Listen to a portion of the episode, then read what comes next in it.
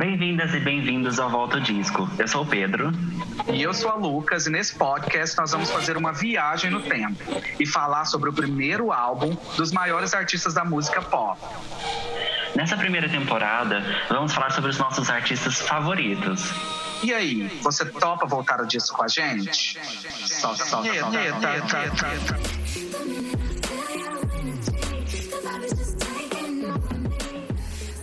E estamos de volta para o segundo episódio do Volta ao Disco, que tem tudo para ser o melhor episódio desse podcast, onde a gente vai falar do primeiro álbum da maior entertainer viva desse planeta. E não fui eu que disse isso. Poderia ter sido? Poderia. Mas não fui eu que disse isso. Sabe quem disse isso, amiga? Uh -uh. As premiações. Ela é a artista feminina mais premiada. Tá bom para você? Fica bom para você? Para mim fica ótimo. A gente está falando de quem, gente? De ninguém mais, ninguém menos que Beyoncé Giselle Knowles Carter. E no episódio de hoje a gente vai falar então sobre o Dangerously in Love, o álbum de estreia da carreira solo da deusa da música pop. Pedro, então antes da gente começar a conversar sobre o que, que a gente sente, o que, que a gente sentiu sobre o Dangerously in Love, eu vou falar um pouquinho sobre as informações gerais do álbum, certo? Ok. Então, o álbum ele foi lançado em 23 de junho de 2013. Ele estreou em primeiro lugar no charts da Billboard, né? E ele vendeu só nos Estados Unidos até junho de 2016 mais de 5 milhões de cópias e um total de mais de 11 milhões de cópias mundialmente. O que é o quê? A lot of copies. Aclamação. Right? Aclamação. Icônico. Vamos chamar de icônico. E, e com relação às vendas ainda, é curioso a gente apontar que só na primeira semana de vendas ele vendeu 317 mil cópias nos Estados Unidos. Uhum. É muito dinheiro, né? Não foi, foi assim. É, aqui é o começo, né? De uma Beyoncé que vai entrar para um Illuminati, multimilionária, né? Dona de, de propriedades e de muita fortuna, não é mesmo? E no seu primeiro álbum solo, a Beyoncé nos presenteou com quatro super singles. E quais foram eles? O primeiro single do Dangerously in Love é Crazy in Love, que atingiu o number one da Billboard Hot 100 e ficou nas paradas da Billboard por 27 semanas. E o segundo single foi Baby Boy, né, que ficou por duas semanas a mais que Crazy in Love, né, que também atingiu o number one no, do, do Hot 100. E surpreendentemente, né, Pedro? Fica por mais semanas nos shorts do que Crazy in Love.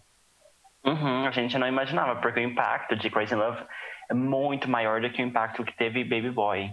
Sim, maior e melhor, não é mesmo? e, e o terceiro single do Dangerously in Love é Me, Myself and I, que chegou, que atingiu o, o number four, quarto lugar, o quarto uhum. lugar, né, no Hot 100. E o quarto e último single é Naughty Girl. Que atingiu o terceiro é- lugar. O terceiro lugar da Hot 100. Então, Uhum. esses foram os quatro singles promocionais, né? Que a Beyoncé nos deu de presente, tá bom? Para esse álbum icônico de debut da carreira solo dela. Amiga, o Dangerously in Love ele chegou a ser considerado um single? Ou a, a gente música? não considera? É. Ah, eu não sei, amiga. Eu acho que não, né? Embora seja uma música muito icônica, Uhum, sim. vocalmente falando. Você chegou a achar alguma coisa? Bom, não. Eu não, não sei, mas é porque teve a performance dela no Grammy, então eu não sei se, se a gente considerar, poderia considerar só por ter tido uma performance que foi single. Entendi. É, Ok. não sei. Bom, mas agora falando sobre, sobre o álbum, então, sobre ela, a gente pode começar a nossa conversa sobre esse momento histórico? Claro. Bom, a gente pode começar do começo, quando você me fala quando que você conheceu a Beyoncé, porque para quem está ouvindo e não conhece, a Lucas é a maior fã de Beyoncé que eu conheço. Viva. Não tão viva assim nessa quarentena, né? Mas, Mas amiga, é me- curioso. Hum. Ah, Não, eu ia te perguntar para você me contar mesmo como que, que foi isso.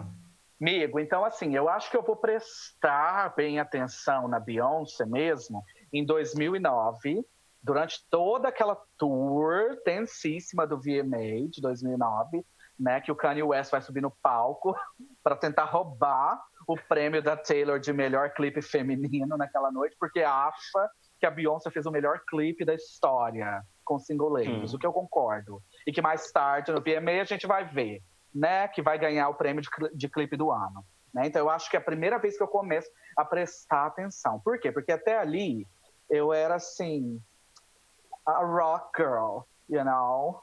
Uhum. Eu só ouvia uns rocks tranquilos, um pop rock, uma Avril Lavigne, um Paramore. Não tava muito assim.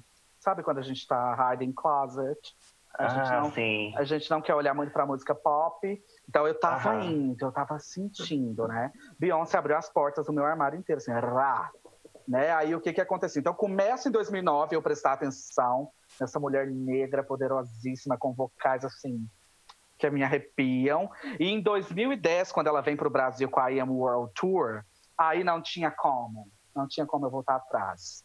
Né? Foi aí que eu tive certeza o que, que eu queria da minha vida e quem que eu queria louvar todos os dias da minha vida. Eu acho que foi Você assim. foi nessa tour? Não fui. Too young. Too young for that. Ah. Too young and too uhum. poor. You know? Ah. Então é uhum. é porque eu estava no meu segundo ano de faculdade, eu acho, né? Nunca tinha passado pela minha cabeça ir numa turnê da Beyoncé, sabe? Uhum. Num show da Beyoncé. Porque, como eu te falei, esse foi o momento em que eu estava descobrindo a Beyoncé e fazendo Sim. essa transição do rock pro pop na minha carreira como uhum. ouvinte de música, né? É, e eu acho que foi isso. E para você, como foi? Para mim foi, foi bem na época do primeiro álbum mesmo. Uhum. Eu comecei mais cedo, mas eu comecei pela minha prima, que inclusive vou mandar um beijo para ela, Carol. Beijo para você, tá? Beijo, Carol. Porque ela sempre foi fã da, da Beyoncé. Na verdade, ela sempre me, me apresentava cantores uhum. pops. Eu conheci a Britney por causa dela, conheci a Beyoncé por causa dela. Quem é Britney? Ela tinha assim... Oh, brincadeira, pode continuar. Ups. a gente vai ver no próximo episódio, talvez. Quem sabe? Quem sabe? Mas enfim, eu lembro que eu ia na casa da, da Carol e do lado da cama dela tinha um pôster enorme com Tudo. a capa do, do Dangerously in Love, que era praticamente, eu não sei, eu era pequena na época, então, mas era praticamente, para mim, era ela o tamanho real ali. Era enorme, grande. E foi assim que eu conheci ela. Tipo, eu, eu vi quem, quem que era, tipo, vi a imagem e depois comecei a escutar as músicas e tal. Então foi nessa época, quando ela lançou Dangerously Love, 2003, 2004, uhum. que eu comecei a escutar a Beyoncé. Sim, tudo para mim. Mas sobre esse álbum, a gente pode falar um pouquinho sobre o álbum, mas também sobre a trajetória dela, porque ela não começou assim como do nada. Ela já tinha uma história na música. Como que você enxerga essa, essa trajetória como fã? Amigo, eu acho que todo mundo sabe, né, que Beyoncé vem de uma girl band poderosíssima, uhum. né, muito bem sucedida nos anos 2000, as Destiny's Child. E, e ela estava pronta para essa carreira solo. Eu acho que em todo momento do Destiny's Child, ela sempre teve um destaque muito grande como a vocalista do grupo.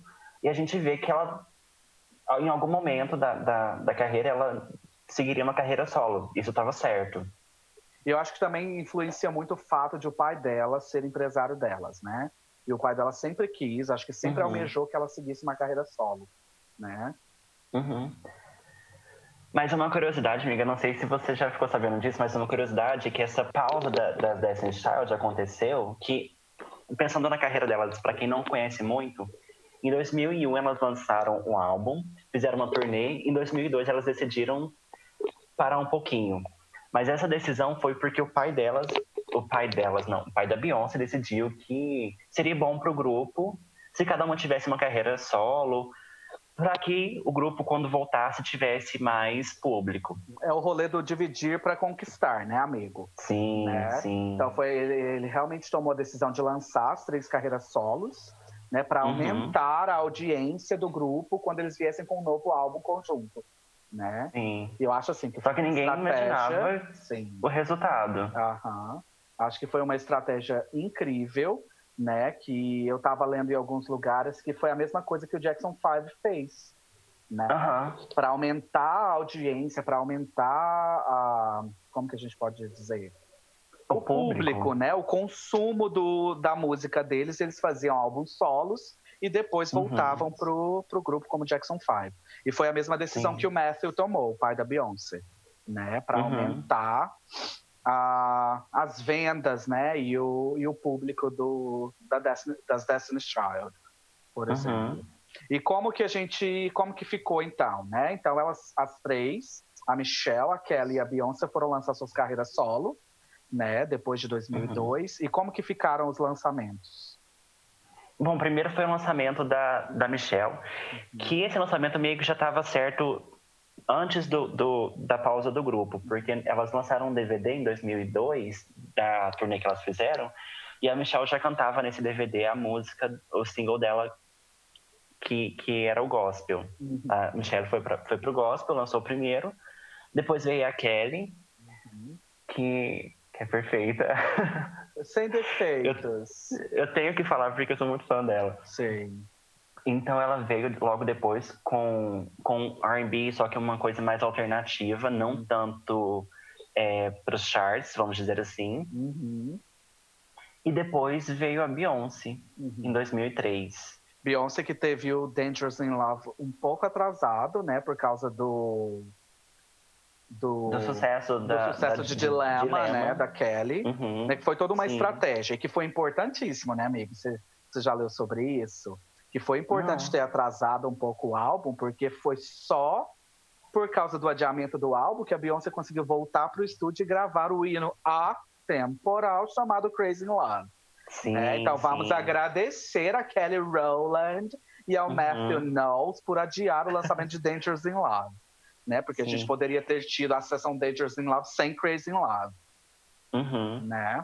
Eu, eu sou muito fã da, da Kelly, então eu tava assistindo umas entrevistas que ela tinha dado na época que ela tava lançando o álbum dela, Uhum. E tem uma entrevista que ela fala, o, o entrevistador pergunta, né? Não, a Michelle já lançou, agora você está lançando. E quando que vem a Beyoncé?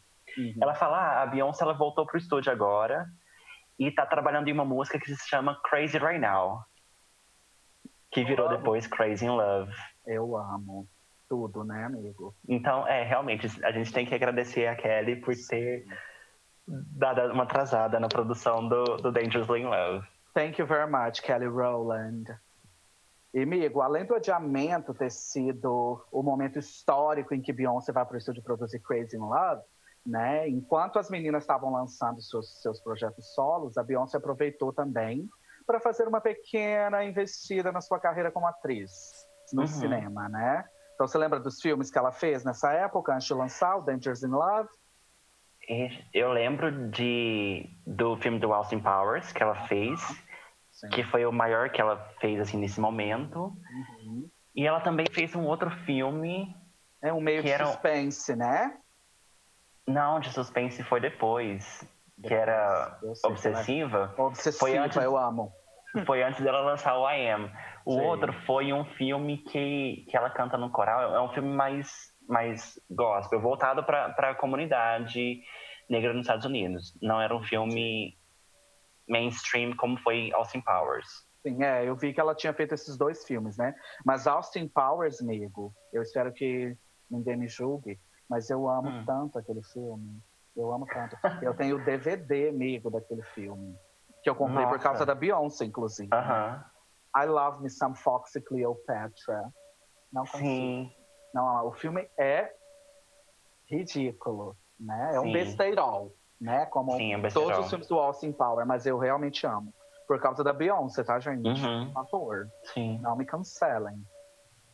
Mas os filmes, os filmes, assim, mesmo que tenham sido besterol, esse tenha sido um besterol e o outro tenha sido para um público mais específico, eu acho que serviu muito bem de apresentar ela como, como solo fora da, do, do grupo. Sim, acho que foi, foi uma boa maneira de, de introduzi-la como uma artista solo, né? Uhum. De apresentar ela para um público em geral e mostrar que ela daria certo para além do grupo. Sim, né? sim. Também acho, também acho. Amigo, mas então pensando os três lançamentos, né, da Michelle, da Kelly e da Beyoncé, você falou antes, né, e acho que todo mundo sabe que enquanto a Michelle foi pro, pro gospel, uhum. né? E a Kelly lançou. Como que a gente chama? Que estilo você acha que a, que a música da Kelly no começo era? Assim, o álbum dela, fora, fora Dilema, que, que estourou muito, mas o álbum em si é um RB alternativo. Entendi. E a Beyoncé vai lançar um Dangerously in Love, que é claramente um RB mais mainstream, né? Quando a Sim. gente compara, por exemplo, com o álbum de estreia da Kelly. Uhum. Né? E é isso mesmo, amiga, porque quando a gente entra no álbum, a gente vê que a sonoridade é um pouco mais diferente dos singles. A sonoridade se aproxima mais com Me, Myself and I. Então, era uma coisa que estava tocando nas rádios R&B. Não era tanto o que estava tocando nas rádios pop, que era o, o som mais mainstream que ela fazia como Baby Boy, Naughty Girl e Crazy Love. Sim. E eu acho que dá pra gente perceber aí, né, amigo, uma transição da Beyoncé, que pertenceu ao Destiny's Child, com, com R&B que é mais característico do gênero, né, que é esse uhum. R&B que toca nas rádios oficiais desse gênero, para um R&B que vai ser pop, né, que uhum. vai se uhum. popularizar. Eu acho que os singles, é, eu acho que vão representar um pouco essa transição. O que, que você acha? Uhum. Eu não sei se eu concordo tanto com você, porque é, o, que a, o que o grupo fez, as Destiny Child fizeram, é, elas fizeram meio que um crossover, que é quando você uhum. cruza a, a, a, ponte. Então ela, elas cruzaram do R&B para o som mais pop. E isso a gente vê, por exemplo, porque dos grupos R&B que estavam rolando nos Estados Unidos no final dos anos 90 e início dos anos 2000, elas eram as únicas que tinham, que conseguiram esse sucesso internacional porque elas cruzaram essa linha. Uhum. Então, ah, assim, então, eu... ali, é, então já em Destiny Child já vinha essa, essa proposta, né? Uhum. O que eu acho que, ela, que a Beyoncé fez nesse álbum, ela amadureceu muito a proposta uhum. que elas tinham. Porque no início, o grupo tinha uma, uma vibe, talvez, que trabalhava mais com, com o público teen, eu diria. Uhum. Entendi. E ela levou o trabalho dela para um público mais adulto. Amigo, acho importante, né, adulto, você mencionar sim. isso, essa trajetória, é. né, de uma música que era antes, com Destiny Child, mais produzida para adolescentes, né, uhum. e a uhum. Beyoncé numa carreira solo que vai que se propõe a ir para uma, umas composições mais adultas, né? Para lidar uhum. com temas mais adultos que a gente vê que. Que antes o Destiny Child não tocava, talvez. Isso. E que está aparente em todas as músicas, eu acho, né? De uhum. Dangerous in Love, por exemplo, né? Porque vai discutir principalmente essa questão do amor, né? E vão ter muitas canções que são bem sensuais. Sim, né? sim. Que a gente ama, não tem nem como. Né? Então eu acho que e acho importante lembrar, né, que a Beyoncé compôs quase todas as músicas desse álbum, né? Sim. Ela não compôs uma só, que é uma parceria com o Luther Vandross, que é um cantor de R&B. Uhum. E essa música, na verdade, era dele e ela que fez uma participação e depois ela colocou no álbum dela. Assim como ela fez dela. também com, com a música com Jay-Z, Bonnie and Clyde. Bonnie and Clyde, uh -huh, que foi lançada até antes do próprio álbum, né? Sim, Como sim. single pelo Jay-Z. Uhum. Sim.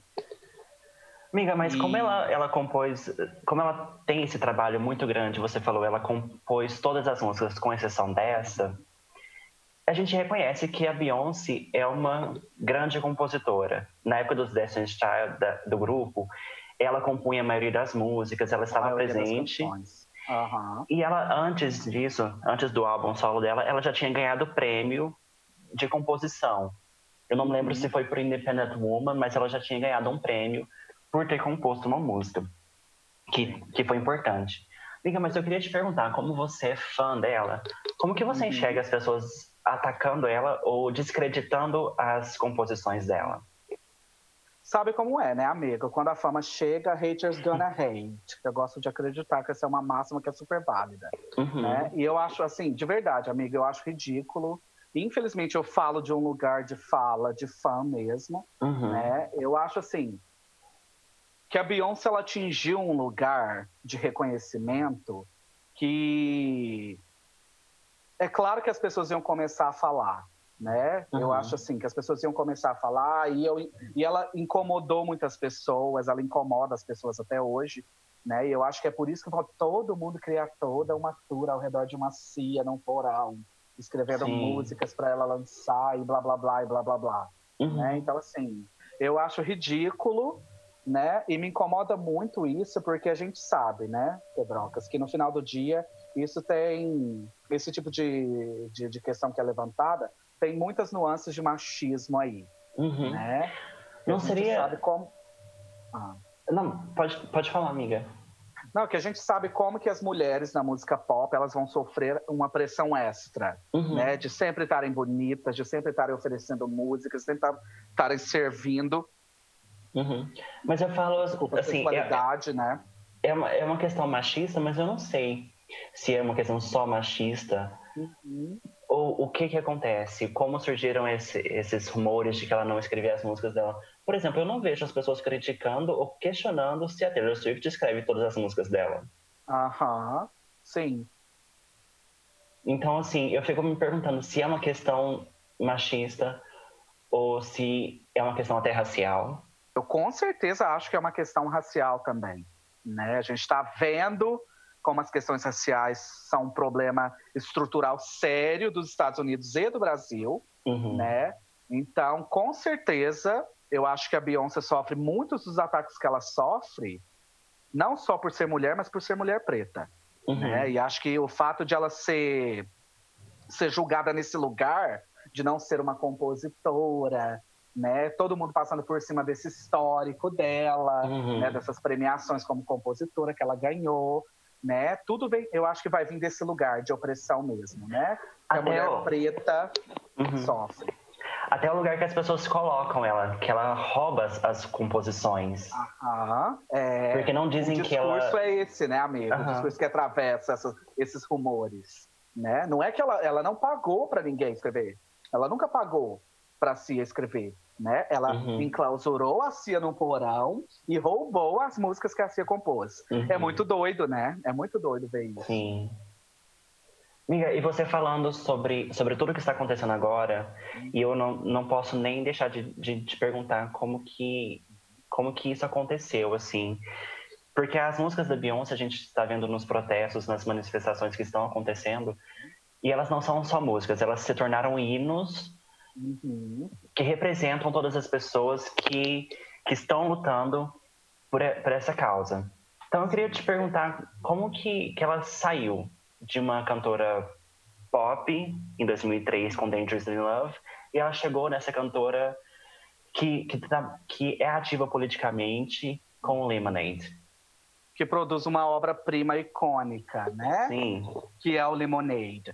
Amigo, então eu acho que, por exemplo, quando ainda na Destiny's Child elas vão fazer aquela ponte que você mencionou, né, uhum. entre o R&B e o pop, ela já a Beyoncé já está ali, né, pensando na importância de produzir uma música que é mais pop, né, para o mercado fonográfico norte-americano e global, que uhum. vai projetá-la para lugares para os lugares onde ela chegou para poder produzir o Lemonade, por exemplo.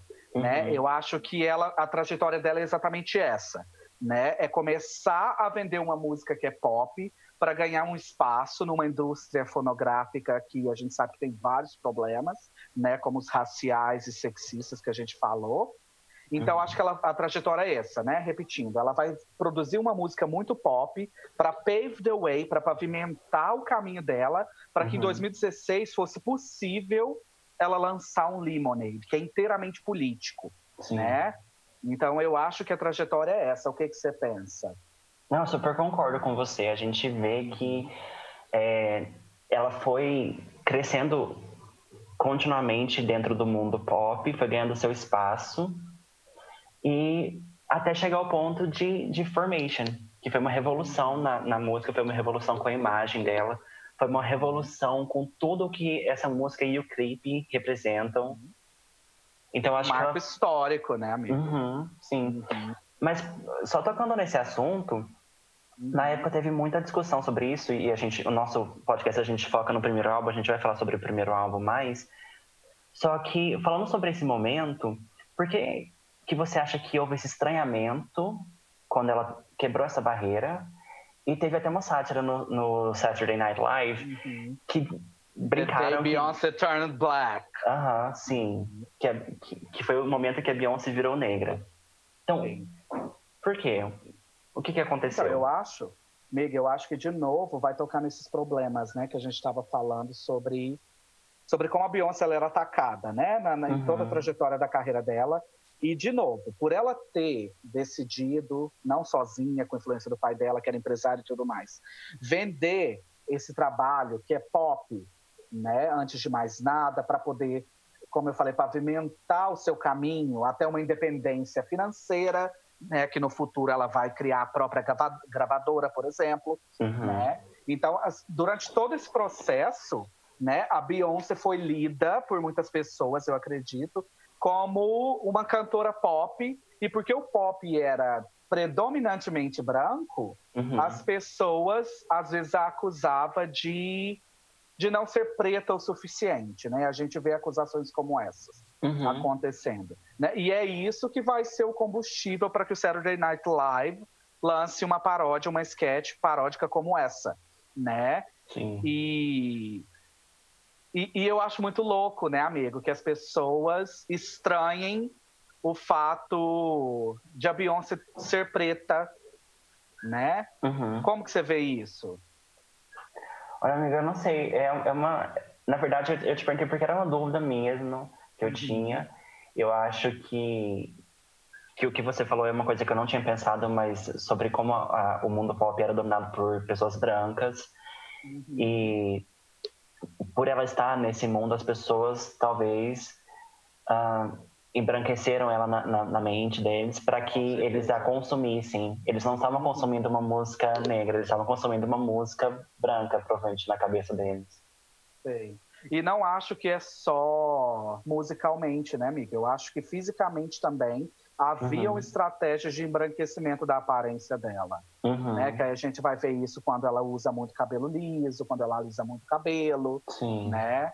Quando ela vai fazer campanhas fotográficas e ela vai aparecer muito, com a pele muito clara, uhum. por exemplo, né? Então, acho que a própria indústria pornográfica forçou um embranquecimento Sim. dela, né? E, e, inclusive, às vezes ela é muito criticada por isso, né? Por ter permitido uhum. que, que isso fosse feito com ela, né? Porque eh, são forças, né? Que, que de controle mesmo, né? Por uhum. causa das questões relações de poder e tudo mais.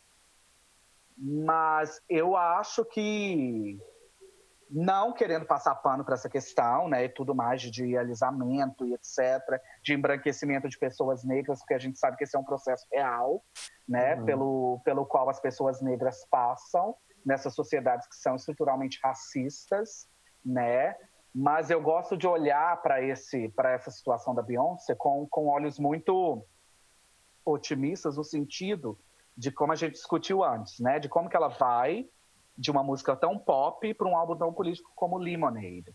Né? Uhum. Eu acho que tudo isso contribuiu para que fosse possível, para que o Lemonade fosse possível em 2016. Sim. Sabe? Você entende o que, que eu quero dizer? Uhum. Sim. Uhum. Até porque se ela não tivesse conquistado as pessoas de uma maneira, talvez o discurso dela não teria tanto impacto para as pessoas que, que não, não estavam atentas para essas causas. Sim, verdade, isso mesmo né? E antes da gente continuar, gente, eu quero lembrar que vidas pretas importam sim, né? Como sempre eu falei antes, lembrar. sempre importante lembrar, né, que a gente está vivendo problemas seríssimos no Brasil e nos Estados Unidos agora, né? Então não vamos esquecer nunca, gente, que vidas pretas importam, importam muito, uhum. tá? Amigo, mas então vamos voltar pro Dangerous uhum. in Love. Ok. Né? Quem sabe a gente não fala sobre o Limonade num outro episódio. Um episódio fala pra especial. Gente lá no Instagram, se vocês vão querer. Tá? Eu tava tentando convencer o Pedro, gente, que a gente tem que falar sobre o Lemonade, porque o Lemonade, como a gente acabou de falar, é o primeiro álbum político da Beyoncé. Então conta como primeiro álbum. gente, então me ajuda lá, comenta muito lá no Instagram, comenta muito lá no nosso vídeo do YouTube desse episódio. Se vocês querem que a gente fale sobre o Lemonade, porque eu quero muito, o Pedro também quer, tenho certeza. Uhum. Não tem nem como. Icônico, o álbum é icônico, né? Mas, então vamos lá, voltando pro Dangerous in Love, né, amigo? Okay. Agora a gente vai fazer o nosso icônico to be. Icônica to be. Ainda não é tão icônico, mas vai ser, tenho certeza. Do Repete ou passa. Isso. Para quem não sabe, para quem não acompanhou nosso primeiro episódio, esse é um jogo que a gente decide, a gente vai faixa a faixa comentando as, as músicas e a gente decide se a gente passa a música ou se a gente repete. Ok? Isso mesmo. Solta a vinheta. Bom,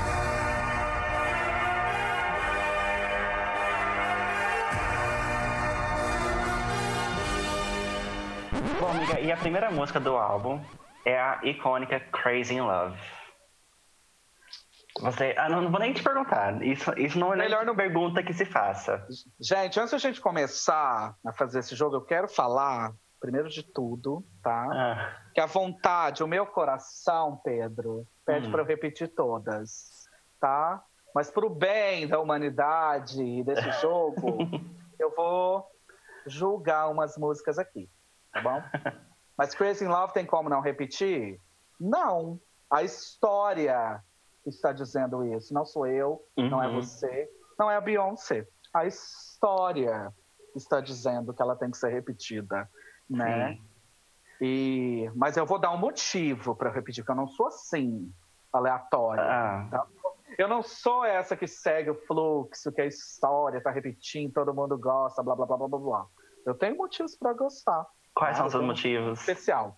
Amigo, o motivo mais especial para eu repetir Crazy in Love, na verdade, é que eu amo, eu amo o fato de que a Beyoncé sempre consegue trazer uma nova versão dessa música para as turnês, para as performances ao vivo dela, né? Uhum. E eu acho que isso é a coisa mais importante que faz a música ser tão histórica, né? A música Aham. está sempre sendo reproduzida com o passar dos anos.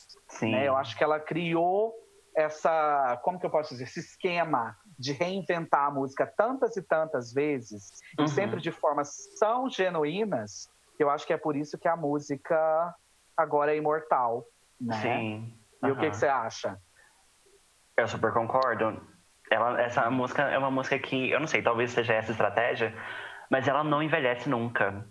Você toca hoje, você toca daqui 10 anos e a música vai ter o mesmo efeito. Todo mundo vai começar a desfilar na balada, porque é a música de desfile. Coreografia on point, Assim. Então não tem nem o que falar. A gente repete porque é atemporal. super concordo. Espero que todo mundo que está ouvindo concorde também, tá? Porque não tem nem como. E a próxima música, né, do álbum é Naughty Girl. Uhum. a.k.a. Me. Brincadeira, gente. Mas então, Naughty Girl, amigo, o que, que você pensa de Naughty Girl? Re- Repete ou passa? Eu super repito, eu acho que é a primeira Uhum. música que, do álbum que ela mostra esse lado sensual dela. A voz dela tá muito sensual ne- nessa música. Eu amo. Muito obrigado, Beyoncé. Se você estiver escutando, eu quero te agradecer por ter me apresentado uh, Donna Summer. Porque, para quem não Uhum. sabe, tem o sample de, de O. Love to Love You, da Donna Summer, que é incrível. Então, assim, eu não sei, eu amo tanto o clipe, a música, eu acho que, que é perfeita. E eu acho que, eu não sei, eu acho que a Beyoncé meio que esqueceu essa música lá atrás, não foi? Esqueceu onde, amigo? Ela, não, ela tá todo lugar. cantando ainda no, no Até no hoje. Ah, E é por isso, amigo, aqui nas minhas notas, Naughty Boy recebe uma série de interrogações que eu não sei, Hum. né? Se eu repito ou se eu passo mesmo, né? Eu, o meu coração, houve um tempo que o meu coração queria passar essa música, Hum. porque teve uma época que eu ficava muito frustrada, Pedro, que a Ah. Beyoncé seguia cantando músicas desse álbum e negligenciando as músicas do Beyoncé, por exemplo, que eu queria Ah, ver tá. ao vivo e ela não cantava. Ou as Uhum. músicas do Lemonade que eu queria ouvir ao vivo e ela não cantava, né?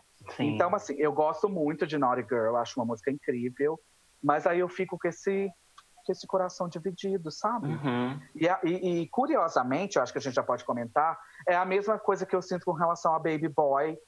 Houve um tempo, e meus amigos que assistiram Super Bowl comigo ao vivo, em 2013, podem provar, amigo, eu tinha tanto ranço dessa música, Baby Uhum. Boy.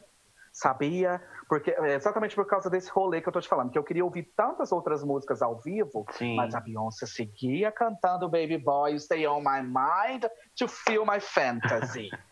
Ok, Sabe? antes, antes a gente passar pra Baby Boy, você, você Ah. repete ou passa Naughty Girl hoje em dia?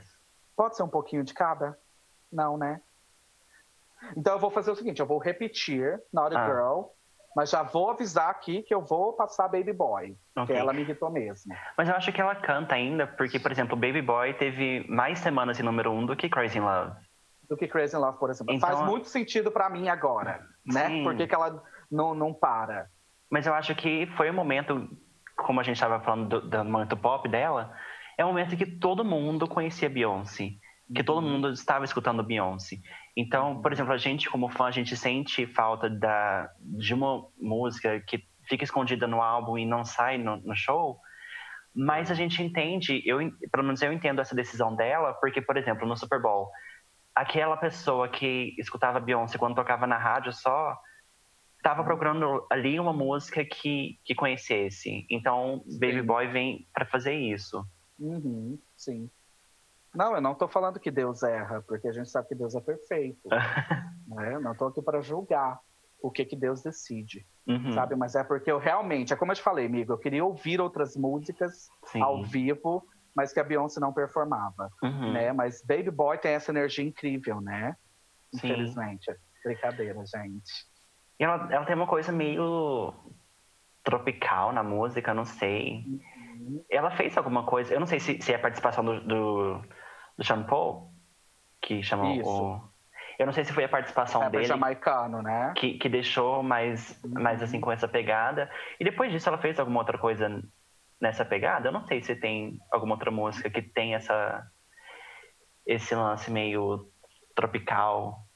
Amigo, é engraçado você falar desse rolê de tropical, né? Desse clima tropical, que me lembra muito do clipe, né? Que a Uhum. Beyoncé tá dando aquele close internacional naquele tablado na praia, né? E no final, quando eu tava lendo um pouco sobre o álbum, você viu que fala também de um Arabic music, que no final ela tá servindo pra gente uma belly dancer, realness, Sim, né? Uma dançarina do ventre, bem babadeira, né? Porque eu tava ouvindo, eu tava lendo, falando assim, ah, e o álbum traz umas certas referências de, de música árabe. Eu falei, meu Deus, onde, onde, onde? Aí foi ouvir, foi vendo o clipe de Baby Boy, que eu entendi do que que estavam falando, né? Uhum.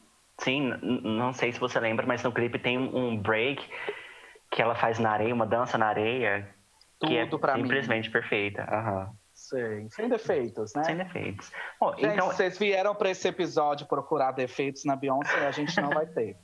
Beijo. Desculpa, Mas continua até o final. bom, mas eu, eu repito muito essa música, eu amo. Você é vendida, Pedro. Não tem nem como. Não tem nem como, amigo. E a próxima música é Hip Hop Star. Hum.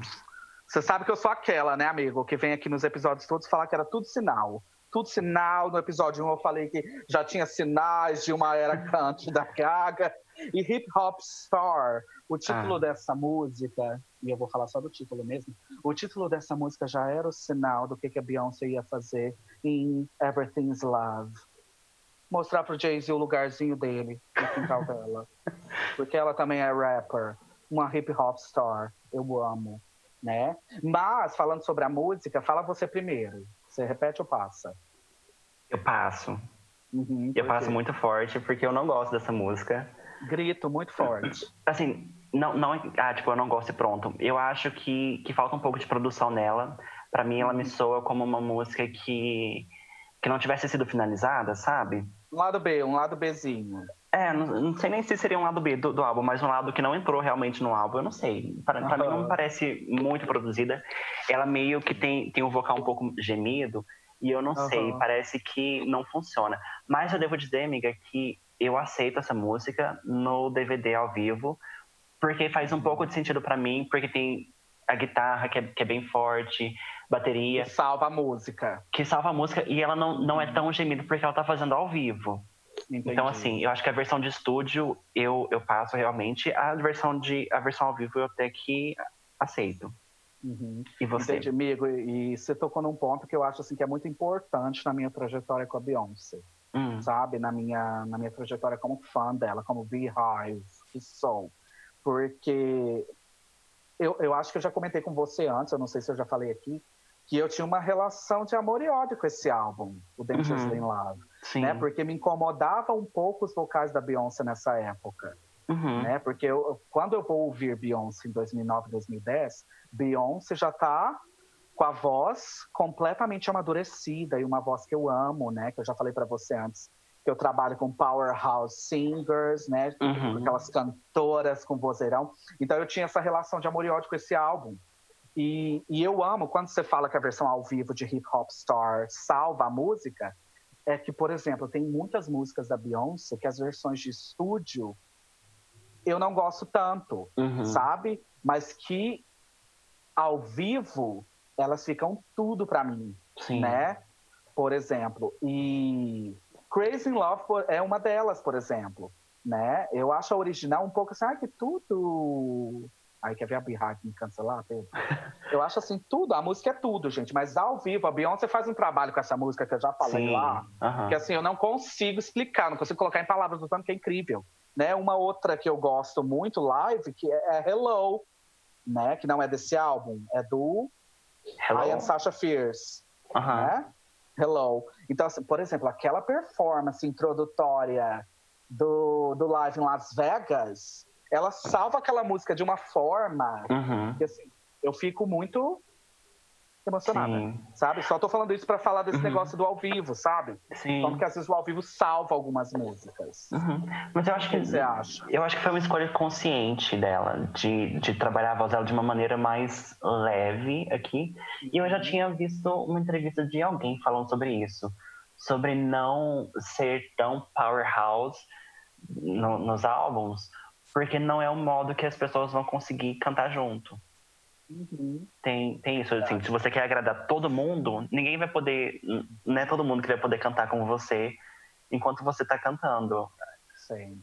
Então, assim, tem, entra nisso um pouco, eu acho. Uhum. É, e eu estava lendo também que as críticas mais positivas desse álbum vão ser com relação aos vocais da Beyoncé. Uhum. Né, sobre como ela mostra toda a extensão vocal dela nesse álbum. Sim. Né? Então, assim, tudo para mim, de todo jeito. É, Mas é porque... eu passo hip hops. Ah. Desculpa. Mas é Pode é porque com, com o grupo, com as, as Destiny, ela já tinha mostrado que ela era uma cantora. Então aqui sim. ela veio mostrar uma outra faceta vocal que ela tinha. Uhum. Sim, sim. Isso é verdade. E, e, tem a ver com isso, inclusive, o fato de eu passar a música. E nas minhas uhum. notas eu escrevo assim: Hip Hop Star mostra um outro lado dos vocais da Beyoncé? Sim, que é o que você falou que ela tá gemendo. Eu gosto disso? Talvez não. Né? Eu acho que é isso, beijos. Né? E vamos, você quer Beyoncé gemendo de qualidade? Então vamos ouvir Rocket. Rock. Steady. Rock.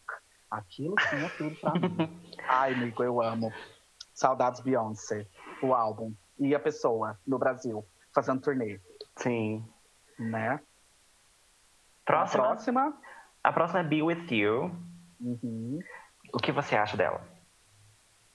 Eu repito, porque eu acho que é um, um RB bem gostosinho. Sabe, R&B, amigo, eu tenho esse vínculo afetivo com esse gênero, porque a minha mãe, ela ama. Uhum. Ela ama desde criancinha, eu já te contei isso, né? A minha mãe me sentava para ouvir esses ícones do R&B, sabe? Muita Whitney Houston, muita Mariah Carey, Lionel Richie. Minha mãe é provavelmente a última fã viva do Lionel Richie, brincando, gente, né? Então, assim, por exemplo, quando eu estava ouvindo o álbum, preparando para a gente gravar esse episódio, Uh, enquanto eu tocava as músicas que tinham essa baladinha mais R&B, essa batidinha, minha mãe, ei, essa música é minha, eu gosto dessa música. A minha mãe ficava comentando, sabe? Porque, então, assim, essas canções R&B têm esse lugar muito especial no meu coração por causa disso. Sim. Né? E eu acho que Be With You é isso, né? Esse uhum. R&B gostosinho, né? De um amorzinho gostoso, que eu não uhum. acredito mas tudo de bom, né? Então eu repito muito, e você? Sim, eu também repito muito. Eu amo esse, esse R&B leve que, que ela faz, que é bem gostosinho mesmo, como você estava falando. E eu não sei, e, e, é uma coisa, uma característica um pouco típica, a, a letra dessa música, na verdade, em relação ao R&B, que ela fala, ah, eu preferia estar com você do que estar fazendo outras coisas, eu preferia estar cuidando de você. E é uma característica que ela que existe na, na música R&B, geralmente tem, tem várias cantoras que fazem músicas com essa temática, elas depois voltam com, com Destiny Child. E tem Cater to You, que também tem essa mensagem. Então, assim, é, é uma mensagem recorrente.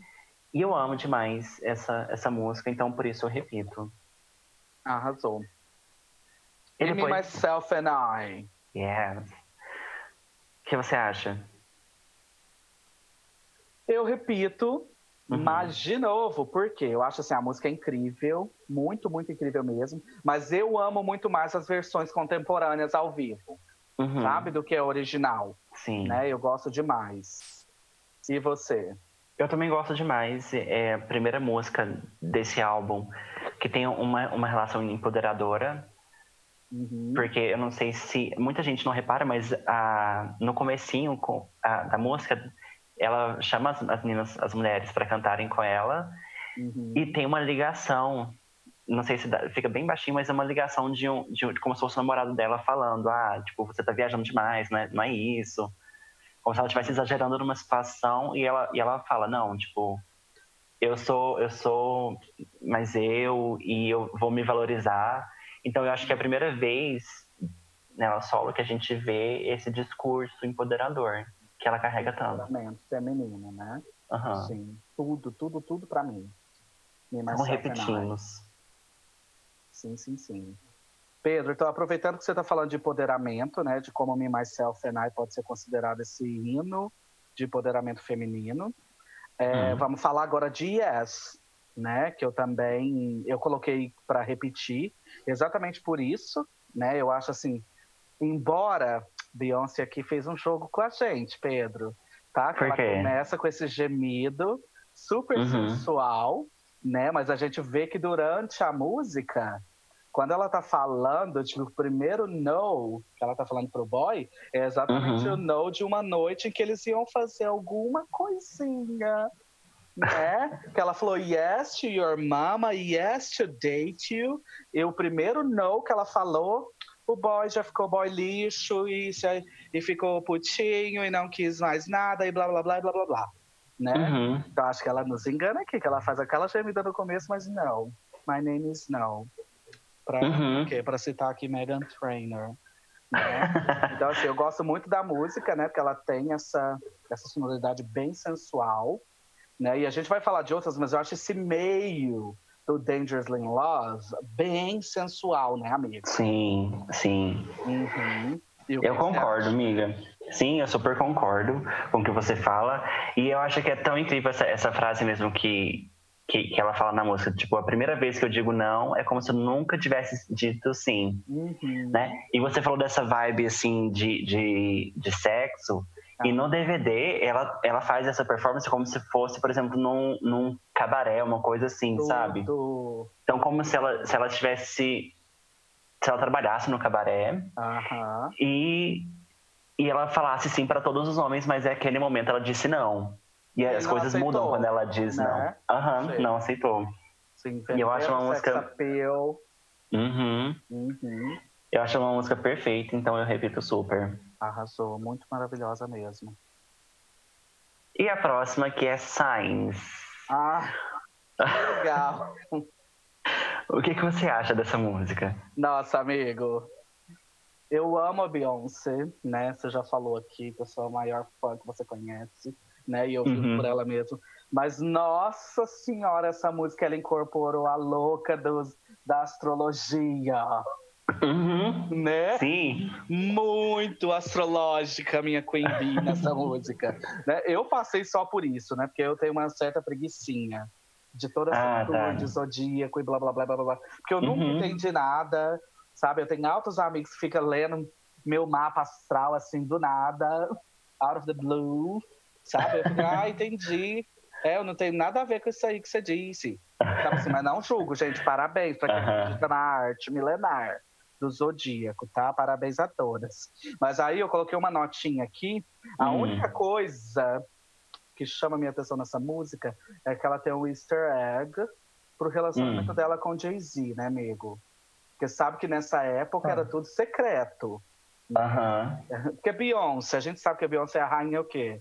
Da descrição, né, da vida privada, oculta. A gente sabe nada da vida privada da Beyoncé, a verdade é essa. Tudo que a gente sabe são rumores. E um pequeno uhum. vídeo de um elevador. é tudo que a gente sabe. Que às vezes era até teatro e a gente aqui iludida, acreditando que sabe tudo sobre a vida dela. Né? Mas quando ela fala I was in love with a Sagittarius, é uhum. é claramente o Jay-Z, amigo. Eu não sabia que ele era Sagitário. É, então toma essa, era o easter egg o tempo todo. Mas e você, o que, que você acha?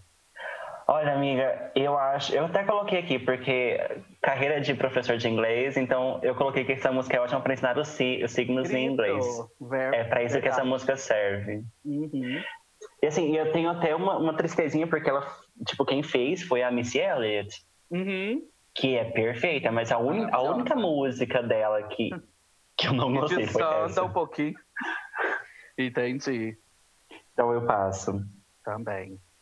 E a próxima é Speechless. Speechless, ok. O que, é que você Também, sente, amigo? Que tem uma vibe super yes, hum. uma vibe sexy. Very Amiga, sexy. Eu super, super repito essa música, eu amo demais. Hum. Ela, ela vai nessa vibe sexy e chega até o ponto alto do, dessa vibe sexy, que a gente sabe muito bem o que, que acontece. No final, uhum. Então, assim, eu super amo, eu super repito. E eu acho também que, que nessa música, principalmente, a gente pode ver, mas também em Yes, que ela tem uma. Eu sinto, pelo menos, uma leve inspiração em Janet Jackson. Uhum.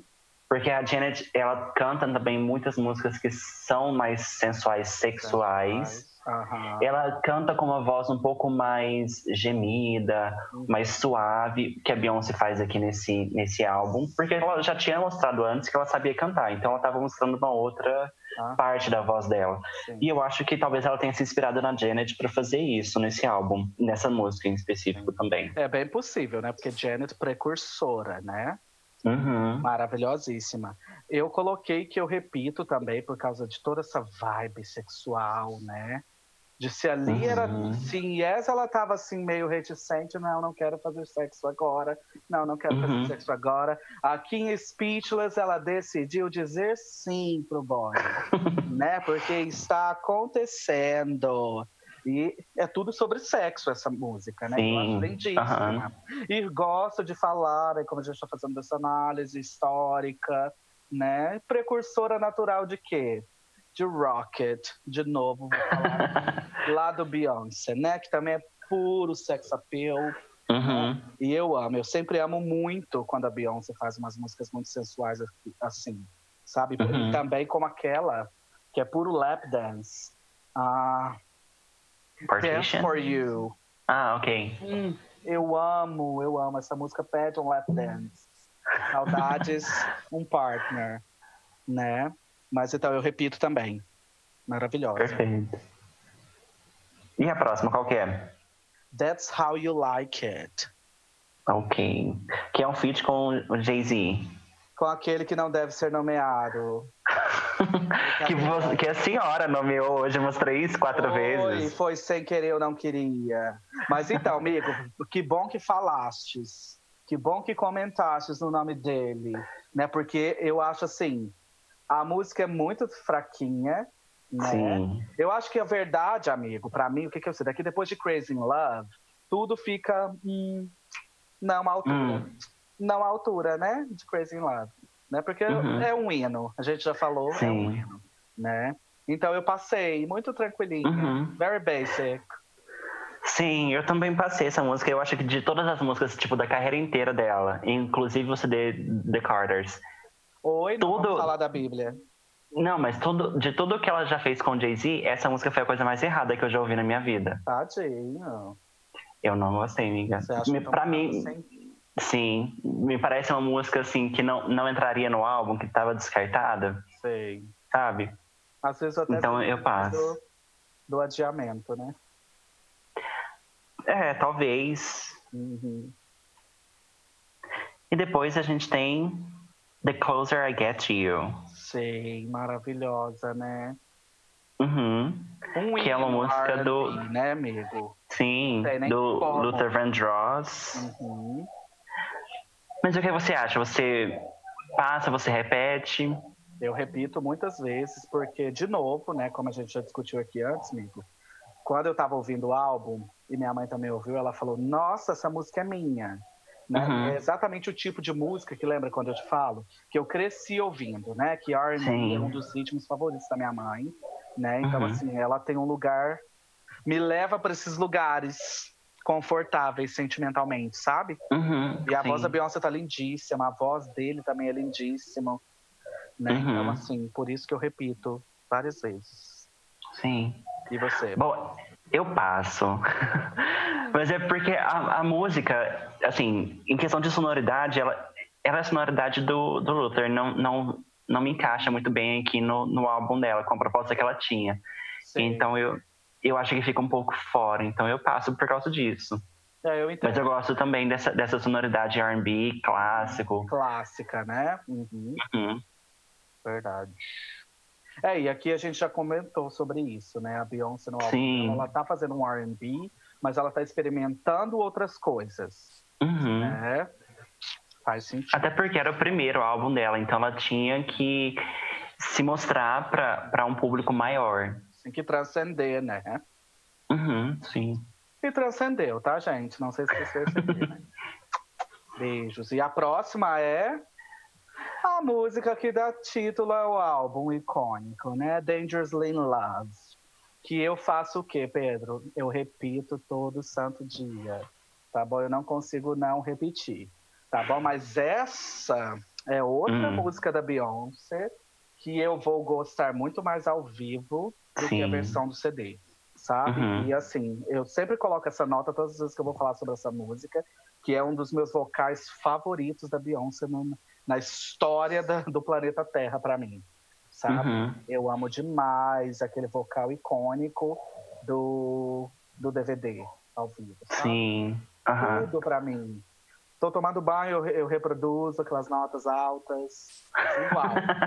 tá? não, não muda nada. Se tiver eu e ela cantando do lado, vocês nem percebem. Sabe? Então, assim, repito muito, eu amo demais essa música. Sim. E você?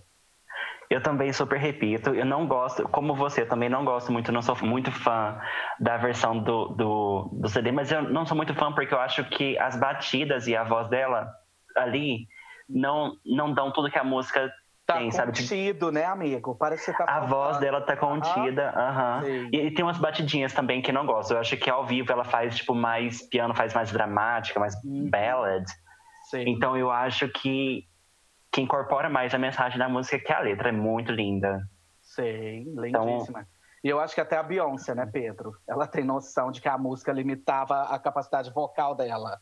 Então uhum. que ela uhum. vai lá e vai vender uma outra música ao vivo. Sim, é. sim. Sim. Mas acho que talvez isso veio de. Eu não, eu não lembro de escutar, na verdade, para falar isso. Mas é porque essa música primeiro tava com as Destiny Child.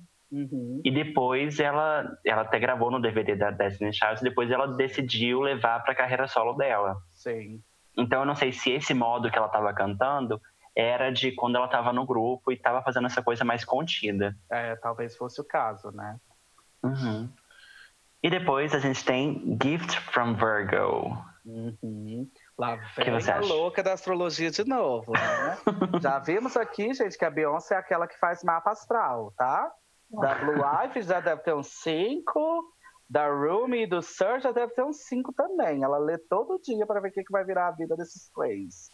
Certeza. Será que a, se a Beyoncé fosse brasileira, ela leria João Bidu? Com certeza! Seria fã número um, amigo. João Bidu ia seguir quem mais? Marta Sense Márcia, né, Marta? Sense Márcia, né? Conhece a Sense Márcia, amigo? Aham. Uhum. Uhum. Sei, tem cara que conhece mesmo. Mas me fala, amiga, antes da gente avaliar isso aqui. Você hum. curte essa tour de astrologia ou não? Tá por dentro? Eu sei mais ou menos, assim. Eu sei, tipo, as características do meu signo e pronto, hum. sabe? Qual que é seu signo? Sou Capricórnio. Ai, mau caráter. Ai. Mau caráter, Pedro. Sim, porque somos do mesmo signo. Se enxerga... Eu não tenho signo, já falei, né? Pô? Sim, ah, bom. Se enxerga. Você se nega, por isso que você não acredita, você se nega o seu lado capricorniano. Que é muito a minha cara, amigo. você acha que me representa? Mas então vamos voltar para Gift, Gift from Virgo. Hum. Eu repito, porque eu acho que ela é uma baladinha muito gostosa Uhum. de ouvir, né? Assim, ela é Sim. calma, ela é tranquila. E eu coloquei uma notinha aqui, o signo me irrita de novo. Mas tranquilo, longe de mim, hein, gente? De novo, tá? Amo tudo sobre o zodíaco. E você, Pedro? Eu também repito, eu acho que tem, de novo, aquela vibe de Yes, de Speechless, calminha, lounge, meio Janet Jackson também. E é- é- eu até coloquei aqui, que é um tipo de música que, por exemplo, você toca e deixa tocando e vai, tipo, tomar um vinho com seus, com seus amigos. Nunca me convidou, né, Pedro? Quarentena, amiga. Quando Se não acabar a quarentena. quarentena, a gente ia estar tomando vinho ouvindo esse álbum, né, amigo? Sim, certeza. Ai, que triste. Então mas- é isso, mas eu, eu repito ela muito. Uhum, uma baladinha muito gostosa mesmo. E a próxima é o hino também. Vamos chamar. Eu chamo tudo de hino, tá? Já não sei se vocês perceberam. mas é porque quando Deus produz algo é hino. Né, Lá na Bíblia não tem os hinos? Brincadeira, gente. Tá, a próxima é o Work It Out. Né, que eu Uhum. repito todo santo dia. Porque eu já falei que amo Austin Powers and the Gold Member. Ah, é muito tudo aquele filme, sem noção, né? Mas é Uhum. muito bom. E eu coloquei a nota assim, eu tenho que repetir porque eu amo muito a Miss Foxy Cleopatra. Não tem Uhum. como, que é a personagem dela, né? No filme. Sim. E a música é muito gostosa, né? Hum. E você? Eu também super repito essa música. E é o primeiro single solo dela, a primeira vez que a gente vê ela solo, né? Então tem, tem um gostinho diferente. Uma grata surpresa, né? Sim, sim. Sim, sim. Eu amo. E por último, mas não menos importante, Guess Who's Hum. Back in the House. Right? então a última música é Bonnie and Clyde, né? Que é outra participação daquele que não deve ser nomeado, a.k.a. Jay-Z, né? O que, que você acha, amigo? Você repete ou você passa? Amiga, essa música, eu não sei. Eu acho que ela teve um outro significado pra mim quando teve a On The Run Tour. Não me fala que também. É isso mesmo. Porque, Fala. assim, da, da música em si, eu- a música eu já te falo que eu passo. Uhum. mas tem, tem um gostinho bom pra mim por causa da, da, da tour. Então, tipo, assisto a performance da tour e ignoro que tem, tem a música no Spotify. Sei. Amiga, porque aquela tour é uma tour, né? Uma tour é uma Sim. tour, eu gosto de dizer. Né? Eu só tô repetindo por causa da tour, na verdade. Assim, eu gosto da Uhum. música, diferente da Dangerous in Love, por exemplo, né? Que eu não gosto tanto da versão de estúdio, mas gosto de todas as versões ao vivo. Bonnie and Clyde eu ainda gosto da versão que vai pro CD, mas On The Run ressignificou tudo. Uhum. Aquela abertura daquela turnê ressignifica tudo que a gente conhecia sobre Beyoncé e Jay-Z, pra mim, sabe? Porque na época eu já tava com um certo ranço da cara dele, ranço que sigo tendo, mas que eu resolvi perdoar um pouco. Se Deus perdoou, quem sou eu, não é mesmo, Pedro? Quem Sim. sou eu? Mas aquela introdução, né, amigo? Aquela abertura da On The Uhum.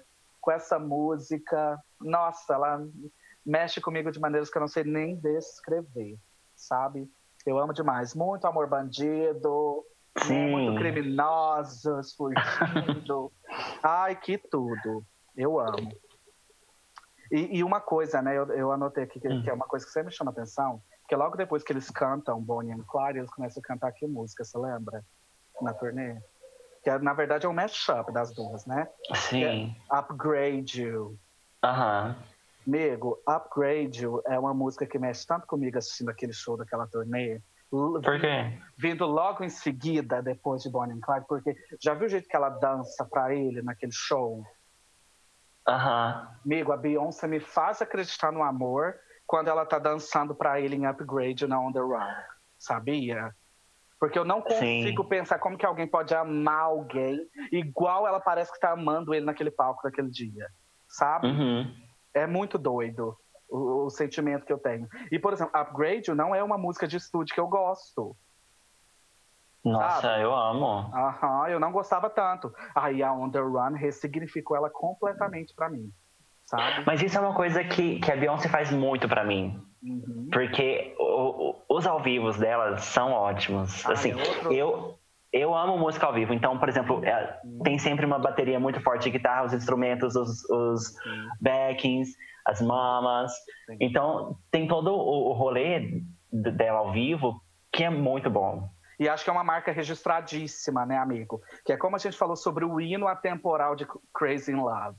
Né? Uhum. Né? Que todas as vezes que ela for em turnê, ela vai ressignificar a música, ela vai redesenhar a música e ela vai servir Sim. uma outra roupagem para uma música que a gente já amava e que a gente uhum. descobre que a gente podia amar mais de uma outra forma. Né? Que é, por exemplo, Crazy in Love com aquela banda do Beychella, porque não existe Coachella mais, desde que né? Amigo, aquilo lá para mim é transcendental, tá? Sim. Assim, é maravilhoso demais em outro nível, assim, de perfeição sabe? Uhum. É, gente, como vocês perceberam, eu não consigo me conter. Eu tentei ser imparcial, tá? Beijo pra Gláucia, lá de Goiânia, que perguntou se eu seria imparcial nesse episódio. Fica bom pra você? Não tem como. Fica bom essa imparcialidade? Beijo, amiga. Então, acho que é isso, né, amigo? É isso, acabamos o álbum. É, infelizmente acabamos, né, gente? O Dangerous in Love.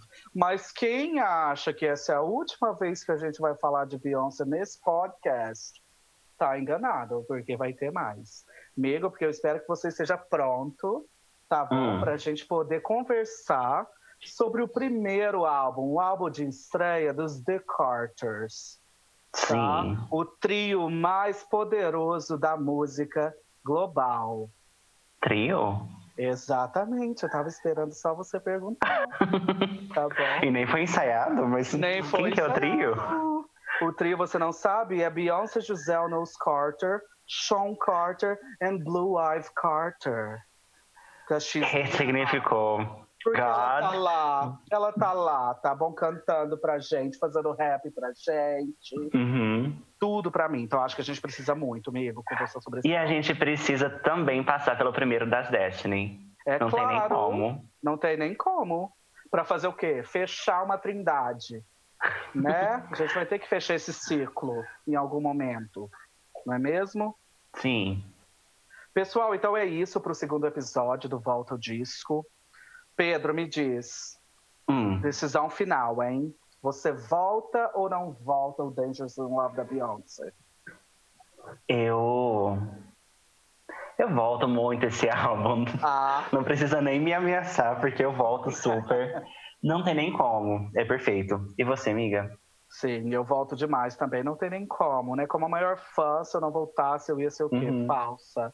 Porque eu não sou. Está no meu signo. Brincadeira, gente. Mas eu volto demais, né? Como eu falei. E foi importantíssimo, amigo, revisitar o álbum agora e, e prestar mais atenção, né? Nas músicas. Sim. Porque lembra que eu te falei que eu tinha um certo desconforto com a voz da Beyoncé no começo, né? E tanto que aí eu não dava tanta atenção pro álbum. Né, e uhum. voltar para o álbum agora com certo nível de amadurecimento, né, de, de responsabilidade com o nosso podcast né, ressignificou todo o álbum para mim, sabe? O álbum uhum. incrível mesmo. A gente já sabia ali, só não viu quem não quis, tá bom? Que a Beyoncé ia ser isso tudo que ela é hoje, né? Então, assim, eu amo muito. Perfeito. Bom, e a gente quer saber também de você que está escutando a gente, o que você acha desse álbum e se você volta a esse álbum, ok? Então, amiga, onde que as pessoas podem nos encontrar para contar as, as opiniões, o que acham, se voltam ou não? Uhum. Então, para falar para gente se vocês voltam o Dangerous in Love ou não, vão até o nosso Instagram, que é volta o disco. A gente vai postar uma foto do segundo episódio lá no feed e a gente vai ficar aguardando os comentários de vocês. Fala pra gente quais músicas do álbum vocês passam, quais vocês repetem. Vamos voltar o álbum todo? Espero que sim, tá bom, gente? Não tem nem como não voltar. Certo? Então a gente fica por aqui, a gente se vê a gente se escuta no próximo episódio de Volta ao Disco.